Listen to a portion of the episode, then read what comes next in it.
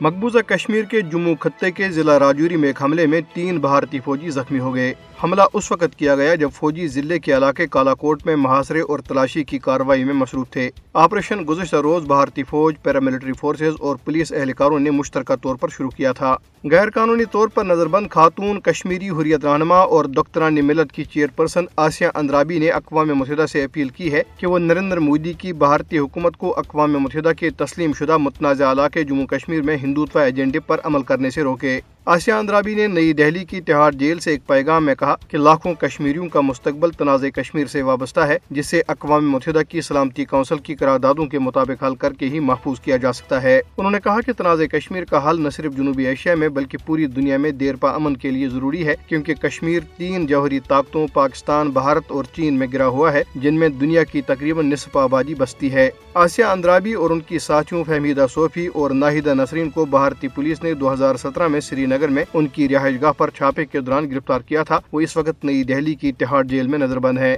Peoples democratic party کی صدر محبوبہ مفتی اور نیشنل کانفرنس کے رہنما عمر عبداللہ نے سری نگر میں اپنے بیانات میں کہا ہے کہ موجودہ دور کا بھارت وہ کام کر رہا ہے جو مساوات اور انصاف کے منافی ہے، جس کا پرچار موہن داس کرم چند گاندھی نے کیا تھا۔ گاندھی کے قاتل نتھو رام گوڈسے کے لیے موجودہ بی جے پی حکومت کی عقیدت کا ذکر کیے بغیر عمر عبداللہ نے کہا کہ اب لوگ بھارت کے بانی کو صرف بیرونی ملک سفر کے دوران یا غیر ملکی مہمانوں کے ملک کے دورے پر ہی یاد کرتے ہیں۔ کشمیری رہنماؤں نے کہا کہ مودی حکومت اس کے برعکس کام کر رہی ہے، جس کے لیے گاندھی نے جدوجہد کی تھی۔ ادھر جموں میں بھارتی بارڈر سیکورٹی فورس کا ایک اہلکار پراسرار حالت میں مردہ پایا گیا، جو گزشتہ اڑتالیس گھنٹوں کے دوران شہر میں بھارتی فورسز اہلکاروں کے ساتھ پیش آنے والا ایسا دوسرا واقعہ ہے۔ اس سے قبل گزشتہ روز سینٹرل ریزرو پولیس فورس کا ایک ہیڈ کانسٹیبل جموں کی کوٹ بلوال جیل میں پراسرار حالت میں گولی لگنے سے ہلاک ہوا تھا۔ ادھر مودی حکومت کے ترقی کے کھوکھلے دعووں کے برعکس سرکاری اعداد و شمار سے یہ بات سامنے آئی ہے کہ مقبوضہ جموں کشمیر میں اکسٹھ فیصد سے زائد سرکاری سکول بجلی سے محروم ہیں۔ اس کے علاوہ علاقے میں کم از کم پینتالیس فیصد نجی سکول بھی بجلی کی سہولت سے محروم ہیں۔